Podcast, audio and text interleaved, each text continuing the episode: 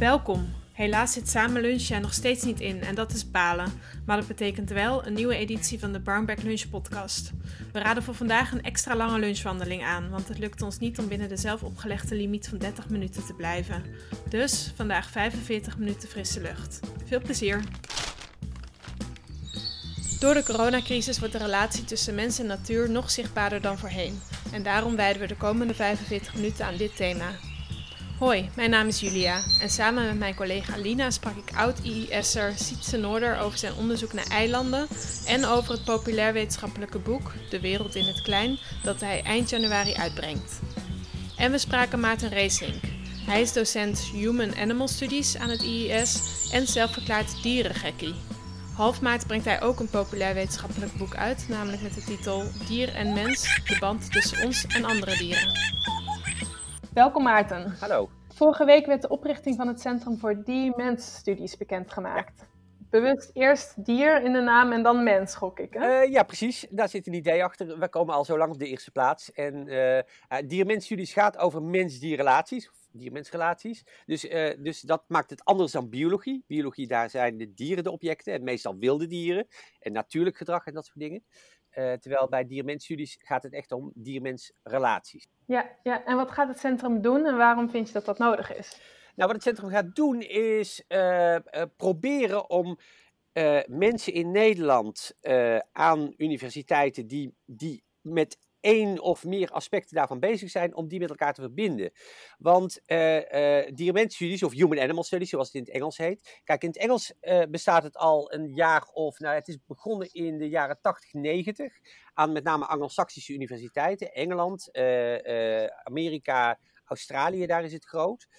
Um, in de jaren nul is het zich langzaam over de rest van de wereld aan het, aan het verspreiden. Het is een van de snelst groeiende vakgebieden eigenlijk aan veel universiteiten. Uh, maar Europa loopt daar, een beetje, loopt daar een beetje achter. Dus je ziet nu langzaam zeker in, in uh, Spanje, in Duitsland, in Frankrijk dat het groot aan het worden is. Wij komen een beetje helemaal achteraan. Wat betekent dat aan Nederlandse universiteiten wel mensen bezig zijn met dier-mensrelaties. Maar dat zijn losse mensen die bij sociologie zitten, of bij geschiedenis, of bij filosofie. En die zie je niet. Hoe kan je daarop zoeken? En ik had ook voor ja. studenten, die kunnen dat niet zomaar vinden. Dus wij willen een platform uh, creëren met dat centrum.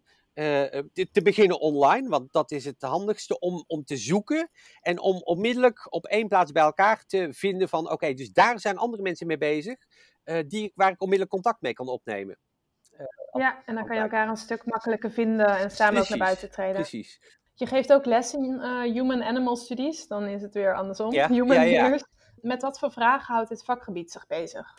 Nou, heel simpel uitgelegd. Ik zei altijd, het gaat over, over dier-mensrelaties. En, en het onderscheidt zich dus van biologie, uh, omdat het niet over dieren zelf gaat, maar altijd in relatie met mensen.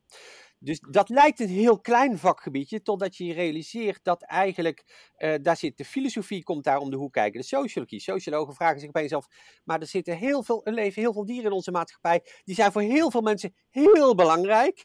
Uh, als het bijvoorbeeld om een huisdieren gaat, waarom hebben sociologen zich daar, nooit mee bezig gehouden? Uh, geschiedenis, historici, we dachten dat gaat over Karel de Grote, nou, nou de, de, iconen.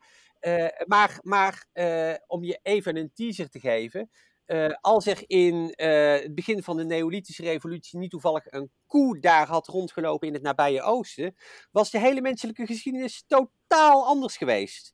Uh, dat beginnen historici zich nu opeens te realiseren. Dus waarom hebben we het dat niet op zijn minst het ook over gehad over dieren in de geschiedenis? De westerse filosofie is altijd gegaan over wat maakt ons tot mens. En de implicatie daarvan was, wat maakt ons tot niet-dier? Want beest staat tegenover mens. Terwijl dat, waar, je kan je ook afvragen, wat maakt ons tot dier? Want dat zijn we natuurlijk in biologische zin ook.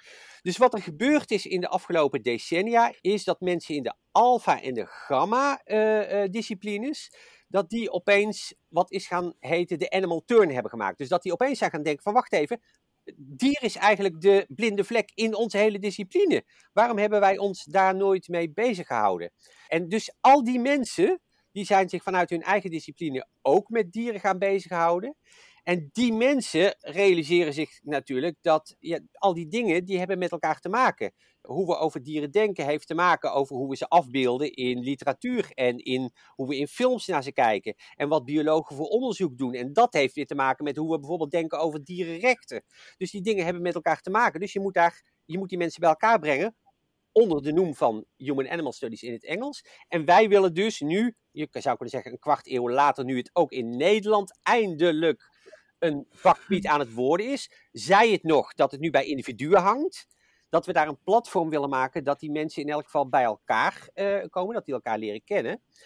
En het vervolg is dat we uh, niet alleen. Kijk, eerst moeten, eerst moeten uh, wetenschappers die daarmee bezig zijn, moeten, moeten van elkaar weten in, in, in Nederland. Maar, maar de volgende punt is natuurlijk dat studenten ons moeten kunnen vinden. Mijn, mijn werkgroepen zitten altijd boordevol, het is altijd een wachtlijst. Er is een enorme belangstelling onder studenten voor mens-dierrelaties. Zij vinden dat echt een, een heel logisch onderwerp, bijvoorbeeld ook in relatie tot klimaatverandering en dat soort dingen. Nou neem nu de, de hele coronacrisis. Dat begon natuurlijk met mens-dierrelaties. Voor jongeren het een heel, met name de jongere generaties, is een heel logisch en belangrijk onderwerp. Uh, uh, dus die moeten ons ook kunnen vinden. Maar als je al een wachtlijst hebt, dan lukt dat aardig, toch?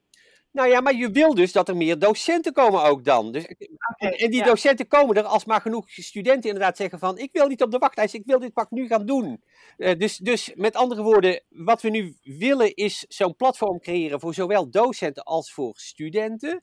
Uh, en vervolgens toewerken naar uh, een minor... En dat doen we doordat verschillende mensen aan verschillende universiteiten, die geven al kleine keuzevakken. Bijvoorbeeld over dierenrechten. Of bijvoorbeeld over, bij antropologie is er een keuzevak. Ik geef een vak bij mediastudies, een keuzevak voor mijn studenten. Nou, als je die bij elkaar zou kunnen voegen, dan krijg je een minor voor studenten die daarin geïnteresseerd zijn. En zo willen we van een minor toewerken naar een major, toewerken naar een bacheloropleiding, toewerken naar een masteropleiding die er in die Anglo-Saxische landen al zijn. Daar kan je al uh, uh, animal studies als BA of als MA doen. En het punt is dus ook, ik heb nu studenten gehad die, die het bij mij ontdekt hebben. Die worden zo enthousiast van, ja, hier moet ik meer van weten. Kan ik hier een MA of een BA over doen? Ja, niet in Nederland. Dus ik heb nog niet. Ja, ik heb al, nog niet. Dus ik heb al een student gehad die naar Engeland is gegaan. Ik heb al een student die naar Canada is gegaan. Speciaal om dit, om hier een minor of een major van te volgen. En wie zijn jouw studenten dan eigenlijk? Wat, uh, op welke manier past dit thema in hun studie? Waar komen zij vandaan eigenlijk? Mijn studenten die komen echt over alle richtingen vandaan. Dat zijn wiskundigen, filosofen, biologen, uh, sociaal psychologen, uh, kunsthistorici. En nou het komt gewoon ook inderdaad overal vandaan. En dat betekent dus ook, al die mensen zeggen van ja, het is logisch eigenlijk binnen mijn studie. Ik heb het nooit al gehad, bijvoorbeeld in de filosofie of in de media over dieren. Maar dat kan ik dus nu uh, uh, uh, wel doen. Maar bij, bij, mijn afdeling zit er niemand die daar iets mee, iets mee doet. Hoe ben jij eigenlijk in het vakgebied terechtgekomen? Want in Nederland is het relatief klein, noemde je zo al. Uh, zeker toen ik begon. Ik ben er een, uh, even kijken, dus 15 jaar geleden heb ik het ontdekt.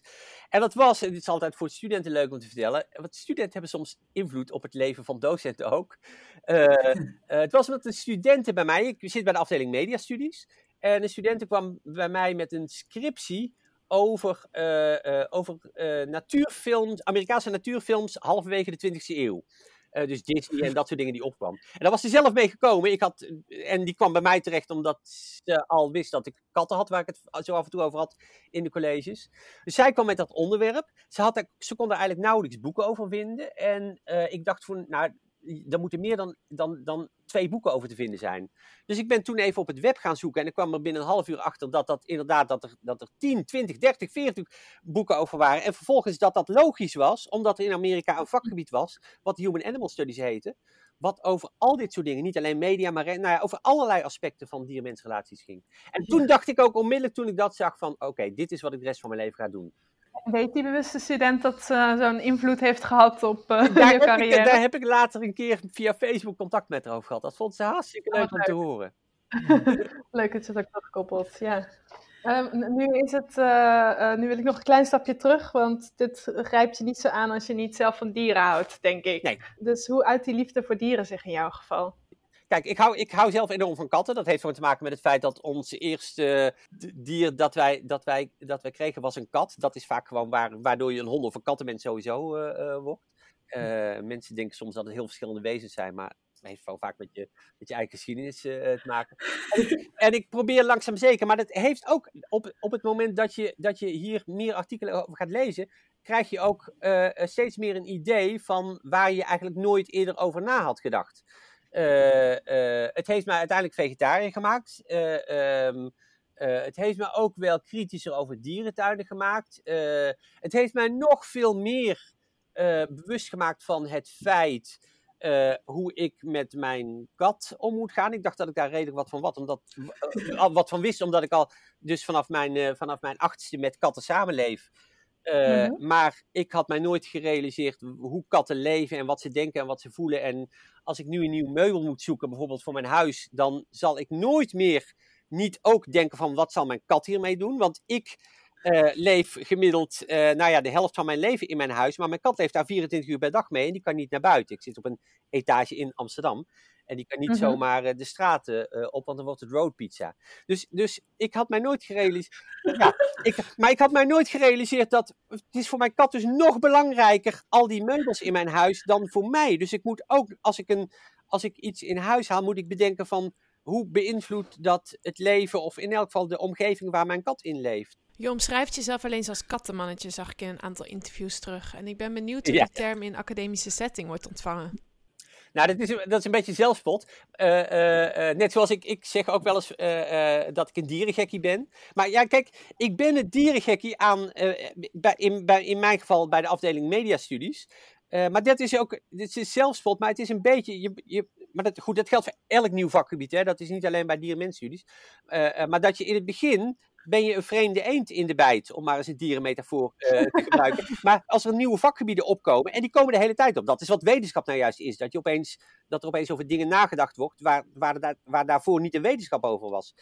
En, en, en elke nieuwe wetenschap of elke nieuwe specialisatie, ja, die moet zich invechten. Dus, dus ik, ik probeer met zelfspot probeer ik deurtjes open te krijgen bij, uh, bij, bij collega's of bij het IIS bijvoorbeeld. Waarom ik het eigenlijk vraag, um, wordt het vak serieus genoeg genomen? Of moet er eigenlijk meer serieuze aandacht naar het vakgebied gaan? En zo, ja, in, het begin, in het begin werd ik ook bij mijn afdeling best wel weggelachen. Uh, uh, ik begreep totaal niet wat, wat hier de zin van was, of wat dat met media te maken uh, had. Dus dat moest, dat moest ik echt wel uitleggen bij veel collega's. Het, het, interessante is dat onder studenten heb ik dat nooit hoeven uit te leggen. Dus ik denk dat het ook een generatiedingetje is. Dat, wat ik al zei, studenten zijn veel meer bezig met milieu, zijn veel meer bezig met dingen als dierenrechten, met vegetarisme, met, zijn zich veel bewuster van een, van een, van een aantal dingen. Uh, je zou, je zou, om in, in, in moderne termen te zeggen, je zou kunnen zeggen dat ze ook woke worden als het, over, als het over dierenzaken uh, uh, gaat. Mm -hmm. dus, dus dieren hoef ik dit, of studenten hoef ik dit totaal niet uit te leggen. Integendeel. Maar en je ziet daar ook wel bij oudere generaties veranderingen in. De eerste keer dat ik voor het IES Animal Studies gaf, toen zei ik vraag altijd van wat zijn reacties van de mensen om je heen? En de eerste keer was er een meisje die zei van nou, ik zei tegen mijn vader van, ik ga, uh, human animal, of ik ga animal studies doen. En toen zei mijn vader, oh schat, wat leuk voor je. Maar ga je dit semester ook nog iets serieus doen? En, en, en, en, dat was er, en anderen zeiden van, ja, ja, ja, dat, dat, dat hadden ze bij mij ook. De laatste keer dat ik die vraag stelde, was er iemand die zei van, nou, ik heb een moeder en die hoorde ervan. En die zei van, oh, maar wat leuk, ik wil het ook Als jij het boek uit hebt, dan wil ik ze gaan lezen. Ah. En, en dat is ook iets wat andere studenten herkennen. Dus je ziet maar goed, we praten over, inmiddels geef ik er twaalf jaar college over. Hè? Dus je, je, je ziet veranderingen hier gewoon uh, uh, in. Ja. Er zijn veranderingen in hoe wij over onze omgang met dieren denken. En dat zijpelt door natuurlijk in, nou ja, bij mijn studenten als eerste, als jonge generatie. Maar ook wel bij, bij uh, collega's, die het inmiddels helemaal niet, die aan het idee gewend zijn, zou je kunnen zeggen. Maar het gaat natuurlijk veel breder in de maatschappij. Hier zijn allerlei discussies over, of het nou gaat over de Oostvaardersplassen, of over dierentuinen en dolfinaria, of over, hier, hier, dit is gewoon een issue. Ja, en wat is dan de vraag over de relatie tussen mensen en dieren die jou dan het meest bezighoudt? Nou, ik ben zelf iemand die, uh, die, die zelf weinig onderzoek doet, maar ik ben iemand die, die, verbanden probeert te leggen. Dat is mijn lol. Dat is ook wat ik eigenlijk bij, het, uh, bij mijn vak uh, voor het IIS doe. Het is, het, is een, het is een vak waarin ik al die verschillende disciplines langs wil laten komen. Kijk, media is mijn achtergrond, dus ik heb het veel over Disney en over David Attenborough en over dieren, uh, uh, beelden uit de bio-industrie, die, die undercover beelden die, die je langs ziet komen. Wat daar de effecten van zijn, hoe dat precies in elkaar zit. maar ik ben nu bezig met een, met een Nederlandstalige inleiding in het vakgebied. Dus een boek dat daarover gaat. Wat ook eigenlijk langs al die aspecten, al die aspecten langsloopt. En wat ook voor een groter publiek is. Want ik, het is zo'n interessant vakgebied. Uh, vind ik. En ik denk dat heel veel mensen dit. Ik bedoel, je hoeft maar een hond en een kat te hebben en je daar af en toe vragen bij te stellen. Van, van wat zou er door dat beest omgaan? En wat. wat uh, uh, hoe, hebben hoe hebben mensen vroeger met dieren geleefd? hoe ging dat doen? En hoe zit het met, met de bio-industrie? Hoe is dat ontstaan? En hoe is, wat ik al zei, hoe kan het dat zoals ik aan het begin van het gesprek zei, dat een koe zo belangrijk is geweest in de menselijke geschiedenis. Hoe zit dat in godsnaam? En het boek heet Dieren en Mens, de band tussen ons en andere dieren. Klopt dat nog? Ja, nou ja, uh, ja. Uh, dier en mens of dierenmens, want het is voor dierenmens. Dierenmens, ja, ja, ja. En wat hoop je met dat boek te bereiken? Nou ja, dus dat meer mensen uh, überhaupt met het vakgebied bekend raken. Dus mensen die erin geïnteresseerd zijn, leren kennen en vervolgens, want dat is natuurlijk een van, de, een van de achterliggende ideeën van het hele vakgebied. De meeste mensen die binnen Animal Studies werken, of dierenmensstudies in het Nederlands, die zijn ook kritisch over een flink aantal aspecten van onze omgang met de dieren. Nou, de bio-industrie ligt voor de hand. Maar ook wel dierentuinen, ook wel vlees eten, ook wel allerlei ecologische aspecten natuurlijk. Nou, die hele coronacrisis heeft een aantal dingen duidelijk uh, gemaakt. Het is niet denkbeeldig dat, dat, dat een volgende pandemie uit Nederland komt met de intensieve veehouderij die wij uh, hebben. Dat is natuurlijk ook een enorm tikkende tijdbom. Wat we willen is dat we heel goed gaan nadenken om van allerlei redenen ecologisch in, in termen van rechten over, over hoe we met dieren nadenken en dat, daar, dat daar ook verandering in komt. Denk, denk, je dat, je noemde al twee keer de coronapandemie. Denk je dat uh, de, deze pandemie ook invloed heeft op onze relatie met dieren? Gaan we die heroverwegen? Gaan we dat dingen veranderen? Nou ja, dus we, zijn die al aan het, aan het heroverwegen langs van allerlei lijntjes. Ik bedoel, iets als dierenrechten uh, in relatie tot van allerlei dingen uh, is, een, is, is een heel erg groot issue. ik denk en ik hoop dat de, dat de coronapandemie dat alleen nog maar versnelt. Ja, en aan de andere kant van de, van de coronapandemie zien we natuurlijk dat er mensen ook meer aandacht hebben voor de dieren om hem heen. Uh, er worden steeds meer katten en honden bijvoorbeeld uit het asiel gehaald. Zeker. Uh, hoe belangrijk zijn dieren in deze coronatijd voor mensen?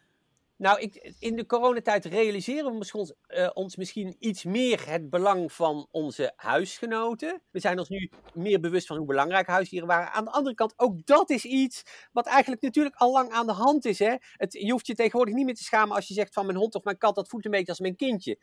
Um, een mooi voorbeeld daarvan uit de literatuur is dat, dat uh, er is onderzoek gedaan naar, uh, naar hulpverlening uh, na, de ramp, uh, na een aantal rampen in de Verenigde Staten, waaronder Katrina. Um, en wat bleek, dat mensen die geholpen worden, die in bootjes vaak uh, door hulpverleners mee werden genomen, die zeiden van, ja, ik wil ik, graag, leuk dat je me redt, maar ik wil per se mijn hond of een kat mee.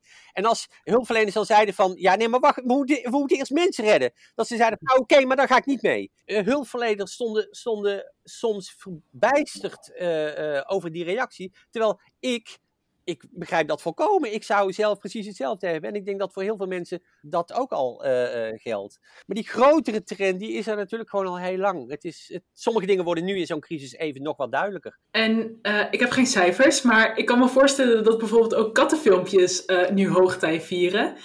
ook wij willen heel graag de meest gestelde vraag door journalisten aan jou heel graag weten. Waarom zijn deze filmpjes toch zo populair? Ja, het is verbijsterend dat dat inderdaad eh, meer dan de helft van de vragen die ik gewoon van journalisten krijg, en dat krijg je als wetenschapper, die gaan over die kattenfilmpjes.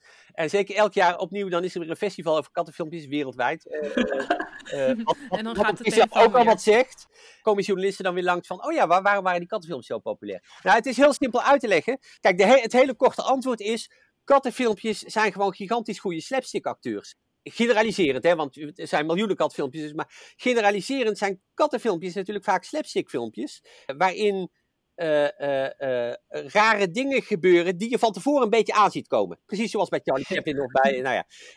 en, en waarom zijn katten daar zo goed in? Nou ja, dat heeft ermee te maken met het feit dat katten 40 miljoen jaar geleden al even al, al vooruit werkten naar het internettijdperk. Ik ben nu ironisch, hè, begrijp je. Maar, maar uh, toen, toen, toen uh, scheiden katten zich af van honden. Of toen gingen katten en honden een verschillende evolutionaire kant op.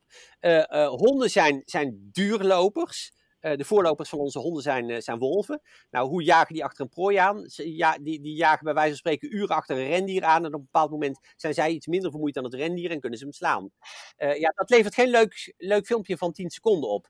Hoe jagen katten? Katten zijn verrassingsjagers. Dat betekent dat ze ergens onder, achter, in, op uh, kruipen. Nou ja, je ziet het filmpje al voor je. Dat er dan vervolgens een prooi langskomt. Uh, dat ze daar bovenop uh, springen. dat ze in met wilde gebaren binnen vijf seconden die prooi onder, onder bedwang en gedood moeten hebben. Dat betekent dus ook dat katten een veel flexibelere ruggengraat hebben. dat ze een veel wendbaarder lichaam hebben om precies op die manier te jagen. Nou, die manier van jagen ergens op, op, achter, voor, in, in uh, springen. Dan vervolgens één sprong, rare bewegingen. En in 10 seconden moet het gebeurd zijn. Ja, dat is briljant voor het internettijdperk. Heb je zelf een favoriet filmpje wat we mee kunnen sturen om onze collega's uh, wat plezier te geven? Ja, uh, um, dat heb ik zeker. Het is een heel atypisch kattenfilmpje, omdat het nou juist niet dit slapstick heeft. Probeert je even in een paar minuutjes mee te nemen in het leven van een kat. Uh, het is Henry Le Chat Noir. Uh, Henry de Black Cat. En Henry is een, cat die, een kat die in een gemiddeld westers gezin leeft en met verbazing en vaak verbijstering om zich heen kijkt naar de mensen en de andere wezens in dat huishouden. En verder moet, zeg ik er niks van, je moet, je moet het maar gewoon even kijken. Ik ben benieuwd. Ik, ik wilde af gaan ronden. Ik, ik, ben nog benieuwd wanneer je boek uh, uitgebracht wordt. Ja, ik, ben, ik ben nu bezig met de laatste tekstcorrecties. Dus zodra ik jullie, uh, zodra de Zoom afgelopen is, dan, uh, dan ga ik daar weer mee verder. Het boek moet uitkomen in de tweede helft van maart. Oké, okay, goed. Ja, dankjewel Maarten. Graag gedaan. Onze volgende gast is een oud bekende van het IES. Hij studeerde beta gamma en heeft daarnaast ook een aantal jaren lesgegeven aan het instituut. Het is Sietse Noorder, biogeograaf aan de Universiteit Leiden. Hij doet onderzoek naar eilanden en eind januari komt het populair wetenschappelijke boek De Wereld in het Klein uit. Hoi Sietse, waar ben je nu eigenlijk? Ben, je op een eiland toevallig? Ik ben toevallig niet op een eiland. Uh, ik zit hier uh, in, uh, in mijn werkkamertje en uh, de zon begint net een beetje door te komen, dus ik ben heel blij. Hey, we zitten hier natuurlijk om jou te vragen over eilanden. Hoe is jouw fascinatie voor eilanden eigenlijk ontstaan? Is dit een puur wetenschappelijke interesse of is er ook een persoonlijke link? Ja, het was eigenlijk zo. Ik, ik studeerde dus uh, Gamma en uh, ik zat in, uh, in, mijn laatste jaar en ik had twee majoren gekozen. Sociale geografie en aardwetenschappen. En ik wou heel graag die, die twee majoren samenbrengen in een, in een soort van extra grote eindscriptie. dus wat ik toen heb gedaan, ik heb bij verschillende docenten, bij zowel sociale geografie als aardwetenschappen, geïnformeerd van ja, uh, zien jullie hier iets in? Uh, en uh, ja, kan ik misschien bij jullie mijn, mijn scriptie schrijven? En nou, bij beide opleidingen vond ik, vond ik een begeleider die enthousiast was. Bij sociale geografie was dat Ton Dietz en bij ehm, aardwetenschap was dat Kenneth Rijsdijk. En Kenneth zou net naar Mauritius gaan voor zijn eigen onderzoek en ook voor, een, voor die opnames van de, van de Beagle toen. Dat was toen zo'n televisieprogramma op de VPRO. Mm dus nou ja, dus, uh, dus hij zei ja, ik kom, ik, je kan mee, maar er is geen enkel budget. Nou, uiteindelijk hebben we toch nog hier en daar hebben we, hebben we ergens wat, wat uh, potjes aangeschreven, waardoor ik dus opeens echt mee kon naar Mauritius. En dat was voor mij natuurlijk een, een gouden kans. Dus ik had in de maanden daarvoor had ik natuurlijk helemaal ingelezen, onderzoeksvoorstel geschreven. En toen kwam ik daar op Mauritius en ik dacht, wow, dit is, dit is het. Ik vond alles geweldig. Gewoon de mensen die ik ontmoette. Ik was nog nooit zo ver uh, van huis geweest. Ik was nog nooit buiten Europa geweest. Dus, dus ja, voor mij was, dat, was het echt een hele unieke ervaring. Zeg maar in de jaren daarna bleven die eilanden terugkomen. Hè, in mijn masterscriptie en ook in, mijn masteropleiding. Daarop voortgeborduurd. Toen ik bij het IES kwam werken, heb ik een, lezingenreeks opgezet over eilanden. En later nog een keertje een honors cursus over eilanden. Uh, dus ja, dat kwam de hele tijd terug. En toen met, mijn proefschrift, uh, promotieonderzoek in, in, in Portugal weer. Dus ja, en, en ik realiseerde me gewoon steeds meer dat de eilanden ons heel veel konden vertellen over mens-natuurrelaties. Mm -hmm. Ja, als een soort ideale modelsystemen eigenlijk. Ja, is dat ook hetgeen waardoor die eilanden je dus zo grepen? Je had een eerste hele positieve ervaring, maar elk eiland is natuurlijk anders en toch bleef het concept eilanden hangen. In, in mijn boek noem ik dat op een gegeven moment de eilandparadox. He, dus het is alsof kijk, ieder mens op, op aarde is, is uniek. We hebben allemaal een, een unieke geschiedenis, unieke dingen meegemaakt in ons leven. Maar aan de andere kant delen we ook een heleboel met elkaar. Dus het gevoel van je eerste kus, de liefde voor je kinderen, al dat soort dingen. Dat, dat, dat is, je, hebt, je hebt natuurlijk culturele verschillen en hele grote verschillen tussen mensen, maar we delen ook allemaal iets met elkaar. En dat is eigenlijk ook wat je ziet op eilanden. En als je dus al die eilanden wereldwijd met elkaar vergelijkt, dan zie je dus ook bepaalde patronen tussen die eilanden. Dus dan zie je, ja, omdat het dus eilanden zijn, zie je bepaalde uh, dingen terugkomen. En dat geldt zowel uh, voor, de, voor de culturen op eilanden, de samenleving op eilanden, als ook voor de, voor de biodiversiteit en de ecosystemen. Je hebt zo onderzocht wat er op eilanden veranderde zodra de mensen hun voet aan bal zetten. Uh, wat voor soort onderzoeksmethodes heb je daarvoor gebruikt? Ik heb eigenlijk ja, zowel onderzoeksmethodes uit de natuurwetenschappen als ook uit de sociale wetenschappen gebruikt. Uh, dus om een voorbeeld te geven, statistische analyses gedaan en tientallen collega's aangeschreven die werken op eilanden wereldwijd en gevraagd van nou mag ik jou data gebruiken die je hebt verzameld op, op, uh, op dat eiland. Je hebt uh, eilandonderzoekers die ja, 30, 40, 50 jaar lang op één eiland gewerkt hebben of op één archipel en daar alle soorten in kaart hebben gebracht. Kijk, dat is iets wat ik natuurlijk nooit kan doen. Dus ik heb die mensen nodig om mijn onderzoek te kunnen doen. Dus aan de ene kant gebruik ik ook satellietdata bijvoorbeeld, waarmee je kan rekenen aan het, aan het landschap van een eiland, de topografie, vegetatiebedekking. Uh, en anderzijds meer methoden uit de, uit de, sociale wetenschappen. Bijvoorbeeld ja, het doorploegen van historische documenten. Een synthese maken van, van de geschiedenis van verschillende eilanden. En op die manier ja, proberen patronen te zien. Ik denk dus dat je, dat je die beide aanvliegroutes nodig hebt om, om echt te begrijpen wat er gebeurt. Ja, echt een interdisciplinaire kijk op, op eilanden dus eigenlijk. Ja. En er zijn nog, natuurlijk nogal wat eilanden op de wereld. Hoe, hoe kies je eigenlijk die eilanden voor je onderzoek en hoeveel tijd breng je dan zo door daar? Afhankelijk van, wat je dan zou zeggen, van ja, dit is, dit is het oppervlakte van een eiland, zou je kunnen zeggen, ja, er zijn duizenden of zelfs miljoenen eilanden. En uh, binnen die, nou, zeg duizenden eilanden wordt er vaak het onderscheid gemaakt tussen uh, oceanische eilanden en continentale eilanden. En continentale eilanden, dat zijn eilanden die bij lagere zeespiegel aan het continent verbonden waren. Mijn onderzoek gaat eigenlijk juist over de oceanische eilanden. Dus dat zijn die eilanden die nooit aan het continent verbonden zijn geweest. eilanden hebben een levenscyclus, net zoals de mens, worden geboren en uiteindelijk sterven ze ook weer. En het interessante aan die oceanische eilanden is, er is dus een heel duidelijk startpunt. Dat is het moment waarop zo'n eiland voor het eerst boven water komt. Dan komen de eerste planten en dieren, die komen aan op die eilanden en zo groeit in de loop der tijd een ecosysteem. Nou, vervolgens gebeurt natuurlijk hetzelfde als mensen daar voor het eerst aankomen. Dus ook daar is een duidelijk startpunt aan te wijzen van, hé, hey, toen kwamen de eerste mensen eraan. Dus eh, om die reden zijn eilanden, oceanische eilanden, ook wel vulkanische eilanden, ideaal voor het begrijpen van mens-natuurrelaties, omdat je dus het moment van menselijke aankomst uh, heb je.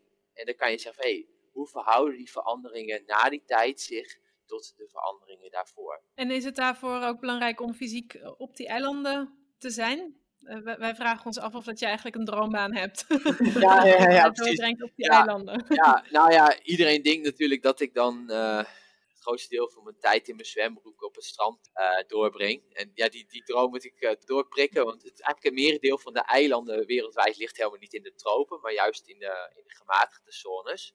Dus dat is wel één.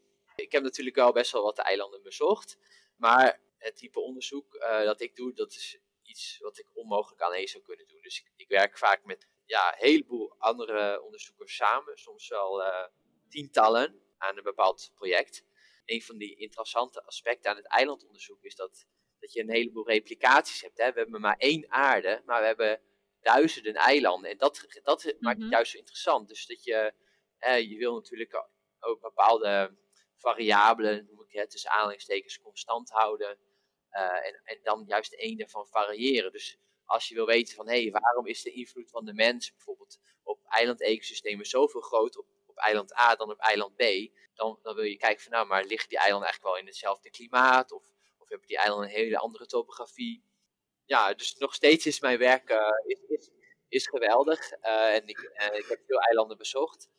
Uh, maar het is niet zo dat ik, nee, het grootste deel van mijn werk is eigenlijk gegevens bij elkaar vegen, zeg maar. Ja, zo en afspraken met andere onderzoekers. Ja, precies. Ja, en dat, dat, dat is iets wat, wat ik fantastisch vind. Dus ja, dus ik heb, ik heb wel een droom. Voor jou een ja, droombaan. Voor mij wel een droombaan, ja. um, kun je wat voorbeelden geven van conclusies die je uit je onderzoek hebt kunnen trekken over de invloed van mensen op uh, flora en fauna op eilanden? Of misschien de interactie tussen mensen en natuur op eilanden? er zijn natuurlijk verschillende manieren om, uh, om, om daar naar te kijken van, ja, wat is die menselijke invloed? En ik denk dan, dan springen er denk ik twee dingen uit. De eerste is denk ik dat de veranderingen die volgen na aankomst van de mens op eilanden, dat gaat vele malen sneller dan, uh, in, dan, dan de veranderingen daarvoor. eilanden zijn niet een soort van, zijn niet statisch. Hè. Het is niet dat voordat de mens er aankwam dat er, dat er nooit iets gebeurde. Nee, dat waren uh, ook hè, met, met klimaatveranderingen in het verleden, vulkaanuitbarstingen, uh, soorten die, die aankomen, soorten die verdwijnen. Uh, nieuwe interacties die ontstaan. Dus het is niet dat het daarvoor saai was of zoiets. Maar het is wel zo dat na de mens, uh, na de aankomst van de eerste mens, dat je vaak een gigantische verandering ziet. En ja, generaliserend kan je zeggen dat over het algemeen er, er soorten uh, uitsterven op die eilanden en een heleboel nieuwe soorten aankomen. En wat je dan misschien denkt van ja, wat maakt dit uit? Want soms komen er wel honderden soorten bij en sterven er misschien vijf of tien uit. Maar juist die uh, biodiversiteit op eilanden is uniek. Dus uh, en, ja, het, woord dat daarvoor gebruikt wordt zijn, uh, is, is, endemisme. je hebt vaak soorten die op eilanden voorkomen, die komen nergens anders ter wereld voor. en daarom zie je ook dat de hedendaagse biodiversiteitscrisis die is geconcentreerd op eilanden. 60% van alle soorten die in de afgelopen paar honderd jaar zijn uitgestorven, dat waren eilandsoorten. Terwijl eilanden maar iets van 7% van het wereldwijde landoppervlak beslaan. Dus dat is denk ik één conclusie, is dat, dat dus, dat dus, dat, dat dus ja, uh, mensen echt een vrij uh, dramatische invloed hebben op, eiland-ecosystemen. Een tweede conclusie is dat, dat die uh, veranderingen, hè, want je wil natuurlijk ook weten, maar waarom verschilt dat dan? Hè? Dus je kan wel zeggen, van, ja, de mens heeft op al die eilanden een invloed, een, een grote invloed, maar waarom verschilt het dan tussen die eilanden? Waarom sterven er op het ene eiland meer soorten uit dan op het andere eiland? Waarom is er op het ene eiland nou zoveel van de oorspronkelijke vegetatie verdwenen? Waarom zijn er zoveel oerbossen gekapt en uh, op het andere eiland uh, minder? En het blijkt dat die, dat die verschillen, dat het eigenlijk ook voor een groot deel bepaald wordt door het eiland zelf. Dus het is niet alleen maar de mens die het bepaalt, maar ook wat treffen de mensen eraan. Dus je kan zeggen, wat is het klimaat op dat eiland? Maar wat in het bijzonder uh, daarbij een rol speelt, is, is het landschap. Dus hoe, hoe reliefrijk of hoe ruig is het landschap en hoe moeilijk is het dus om dat landschap uh, te transformeren naar bijvoorbeeld uh, landbouw. Ja. En, ja. en daarom denk ik ook van ja, hè, dus als je wil kijken naar mens-natuurrelaties of zeg maar de invloed van de mens op, op ecosystemen, kan je niet alleen kijken naar een, het is niet een eenzijdige relatie, maar het, is, het werkt twee kanten op. Uh, ik vroeg me af of dat je je bevindingen op eilanden door kan trekken naar continenten of de wereld in zijn geheel. Wat, wat leren die eilanden ons over de wereld, de aarde? Ja, ja nee, dat, is, dat is een goede vraag. Daarom heb ik natuurlijk ook dat boek geschreven. Ik heb best wel wat bladzijden volgeschreven om die vraag te beantwoorden. Dus, dus ja, mm -hmm. ik denk zeker dat we daar... nu in een paar zinnen. een paar zinnen, ja, je, je weet wel op te voeren, ja. Ja, dus ik denk zeker dat daar, dat daar uh, een heleboel lessen te leren zijn. Aan de ene kant is dat bijvoorbeeld de theorieën die zijn uh, ontstaan uh, dankzij eilandonderzoek. Uh, bijvoorbeeld uh, de, toepassing van inzichten uit, uit de eilandbiogeografie op natuurbescherming. Bijvoorbeeld, dat is, dat is bijvoorbeeld een, aspect. maar ook bijvoorbeeld inzichten over ja, wat, wat, wat doet dat met een ecosysteem als bepaalde kernsoorten verdwijnen. want eiland-ecosystemen die, die hebben ja, minder soorten, dus ook minder interacties. Dus als er dan een soort verdwijnt, dan is dus die effecten zijn eigenlijk sneller zichtbaar. Dus hè, op einde heb je eigenlijk een soort van de wereldgeschiedenis in de snelkookpan. Zou je mm -hmm. zeggen. Dus uh, in die zin uh, kan je er denk ik heel veel van leren. Uh, maar ook um, qua positieve lessen zie je ook juist dat op eilanden initiatieven ontplooid worden die op continenten eigenlijk niet mogelijk zijn. en dankzij hun schaal zie je dat eilanden ook wendbaarder zijn en sneller kunnen reageren op mondiale uitdagingen, zoals de biodiversiteitscrisis en klimaatverandering bijvoorbeeld. En daarom zie je op eilanden inspirerende voorbeelden van de natuurbescherming, maar ook eh, flinke stappen in de omschakeling naar duurzame energiebronnen. Uh, ja, en in mijn boek benadruk ik dat hele scala, zeg maar, van eh, wat kunnen we leren van de geschiedenis van eilanden, maar ook wat kunnen we leren van eilanden uh, als we kijken naar de toekomst. Ja, en je noemde net al even de klimaatcrisis. We bevinden ons daarnaast ook nu in een andere crisis, met corona natuurlijk. Kun je verbanden leggen tussen jouw onderzoek, uh, de relatie tussen mens en natuur en de pandemie waar we nu in zitten? Die zijn er, uh, die zijn er zeker wel. Het is natuurlijk niet nieuw dat, dat mensen uh, soorten met zich meenemen. toen de eerste mensen aankwamen op eilanden, kwamen zij nooit alleen. Ze namen natuurlijk ziektes met zich mee, gewassen. Er waren verstekelingen die mee ongewild en gewild mee aan boord gingen. Dat gaat door tot op het moment van vandaag. En in die zin is, is de verspreiding van het coronavirus daarvan een voortzetting, maar dan vele malen sneller. Dus dat proces loopt vele malen sneller. Anderzijds, wat je, wat je ook ziet, is dat als mensen aankomen op eilanden, kijk, de soorten die verdwijnen, dat zijn vaak hè, de, die unieke soorten. Maar juist die soorten die het meest succesvol zijn in het meereizen met de mensen, zie je overal. En dat zijn ook uh, vaak ja, soorten die zich thuis voelen in de buurt van de mens. En ook helpen met de verspreiding in dit geval van, van het coronavirus en ziekten die over kunnen springen van uh, mens op dier. Okay. Zoals bijvoorbeeld uh, ratten, bijvoorbeeld, dan zie je dat. Er zijn meerdere voorbeelden van uh, ziektes die ratten overbrengen op de mens op eilanden. Dus, dus dat is één ding. Um, en ja, anderzijds, wereldwijd krijg je natuurlijk ook een soort van eenvormigheid. We, we maken ecosystemen simpeler doordat, doordat soorten verdwijnen, dat interacties uh, verdwijnen. En, juist een, een, een, meer biodivers ecosysteem met, uh, met meer soorten en meer interacties is juist uh, veerkrachtiger en zal minder snel zo'n zo'n schok doorgeven dan een, een eenvoudig ecosysteem. Kijk naar een, een monocultuur of een, of een polycultuur. Kijk, als daar een ziekte binnenkomt, dan zal dat die impact, als, als daar een ziekte aankomt, zal groter zijn dan, dan in, een, in, een, in een complexer of ja, diverser systeem. Je noemde net al even kort had je het over je boek. Uh, dat is een populair wetenschappelijk boek, De Wereld in het Klein.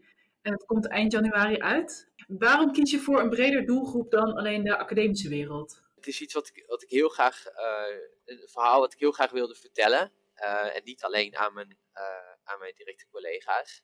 Omdat ik ook denk dat het, dat ja, ik, ik voel ook die urgentie van, oké, er verdwijnen nu zo snel zoveel soorten gaat nu een discussie over van, oké, leven we in het antropoceen? Wij, wij, mensen, we zijn maar één soort, maar we beïnvloeden ja, talloze andere soorten wereldwijd. Bewust, maar ook heel vaak onbewust, als een soort van ja, bijeffect van, van, van onze keuzes. Uh, en daarmee schaden we andere soorten en ook het ecosysteem. En ik denk dat we, dat we wereldwijd daar een antwoord op moeten vinden. Van hoe willen wij ons als soort verhouden tot al die andere levende wezens met wie we de aarde delen. En ik denk van ja, als je dat wereldwijd wil doen, dat kan zo overweldigend zijn, weet je wel. Je, je hoort over klimaatverandering, je hoort over de biodiversiteitscrisis en het werkt soms bijna verlammend. Je denkt van ja, wat, wat kan ik hier nou aan doen in mijn eentje? En daarom denk ik ja, ook nog zoals dat we heel veel kunnen leren van eilanden, omdat je dus, hè, je hebt daar een nou ja, afgebakend systeem, hè, die hebt natuurlijk ook op eilanden een, hele, een heleboel verbindingen. Maar dat, dat maakt bepaalde problemen wel behapbaarder. En in mijn boek geef ik een aantal voorbeelden uh, waarbij eilanden een, rol gespeeld hebben in, in, in het in gang zetten van mondiale veranderingen. En, en, en ik denk dat dat ook een, een inspiratie kan zijn om, om die biodiversiteitscrisis uh, aan te pakken en een halt toe te roepen en voorkomen dat, we, ja, dat de zesde massa-extinctie uh, ja, een feit wordt.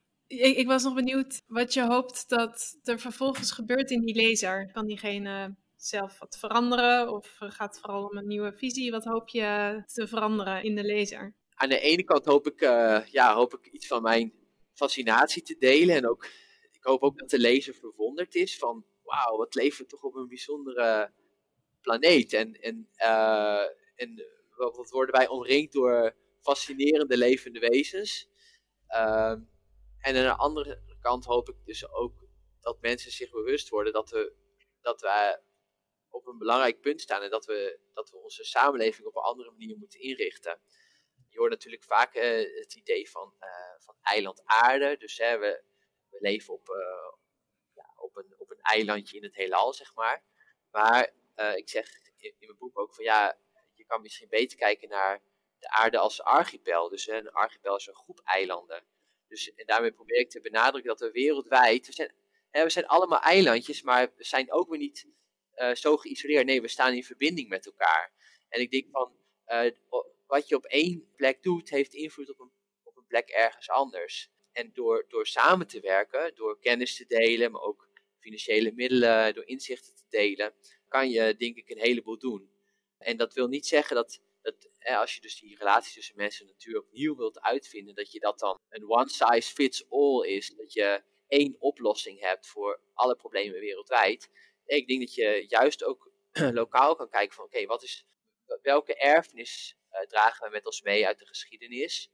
En hoe bepaalt dat uh, hoe wij nu uh, richting de toekomst die relatie tussen mens en natuur verder willen vormgeven? Dus hè, mijn punt is daar is van oké, op lokale schaal kan je een heleboel doen. Dat laten eilanden zien. Ja. Echt die, die mondiale consequenties kunnen hebben. Uh, dus hè, wat je op lokale schaal doet, je kan een heleboel doen, maar houd daarbij altijd ook dat, dat wereldwijde perspectief in je achterhoofd. Van oké, okay, wat betekent uh, wat we hier doen voor, de weer, voor, ja, voor wereldwijde veranderingen en andersom. Dus de hele tijd ja, heen en weer schakelen, zeg maar. Ja. Als mensen nu enthousiast zijn geworden ook over deze eilanden, uh, waar kunnen ze meer over jouw onderzoek en over jouw boek vinden? Mijn boek ligt vanaf 27 uh, januari ligt het in de boekwinkels. Dus uh, ja, ik zou zeggen, steun je lokale boekwinkels. Uh, die kunnen het wel gebruiken op het moment.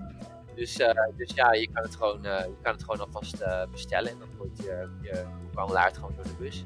Ja, mooi. mooi. Dankjewel en succes met de uitrol van je boek en met het eilanden. Ja, bedankt, bedankt. Dag collega, dank voor het luisteren. Mocht je inmiddels fan zijn van deze Brownback Lunch podcast en een verzoek hebben voor een volgende editie, laat het ons even weten. Wil je meer weten over het eilandenonderzoek? Kijk dan op sietsenoorder.nl. En ben je geïnteresseerd in de diermensstudies? Kijk dan op, je raadt het niet, diermensstudies.nl. Tot de volgende podcast.